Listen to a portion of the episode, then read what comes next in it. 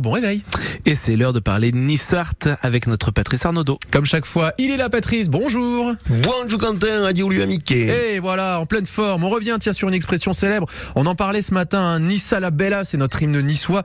Et en fait, c'est une expression qu'on doit pas du tout à un niçois, mais en fait à une illustre touriste. Dévin à quelle expression à Maria Bonaparte à Wise, c'est en effet la petite nièce de Napoléon Bonaparte qui est sans doute à l'origine de cette expression qui, comme le terme Côte d'Azur, voit le jour sous la plume d'un touriste. Et ouais, Marie Bonaparte euh, Wise, hein, pour euh, redonner son nom, elle qui en son temps euh, s'opposait à son cousin Napoléon III et qui a dû quitter la France pour des raisons politiques et va trouver refuge des l'autre costa degli Alpes. Hein. Euh, Marie Bonaparte s'installe dans le royaume de Piémont, passe ses hivers à Nice, se fait construire un château à Aix-les-Bains et puis va s'installer en la capitale à Turin et c'est à Turin qu'elle se marie avec le premier ministre piémontais, un certain Ratazzi. Et la petite nièce de l'empereur profite de son séjour à Nice pour écrire un livre qui va s'appeler, tiens donc, Nice la belle. Un livre d'histoire propre puis ben documentate. Hein. Elle qui était l'amie de Victor Hugo ou d'Alexandre Dumas, eh bien possédait une jolie plume et surtout une connaissance de l'histoire niçoise que les Niçois eux-mêmes ignorent. Ouais, puis à la fin du livre, elle décrit avec précision la société euh, avec euh, pas mal de détails. Hein.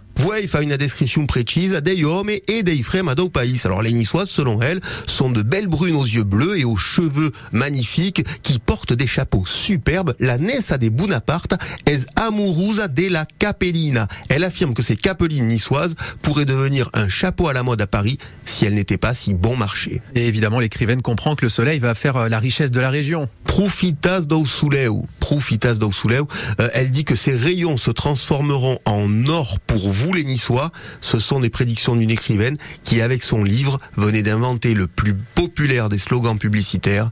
Nissa la belle. Et eh ben voilà d'où ça vient. Allez, faites-le moi au moins une fois chanter. Nissa la belle.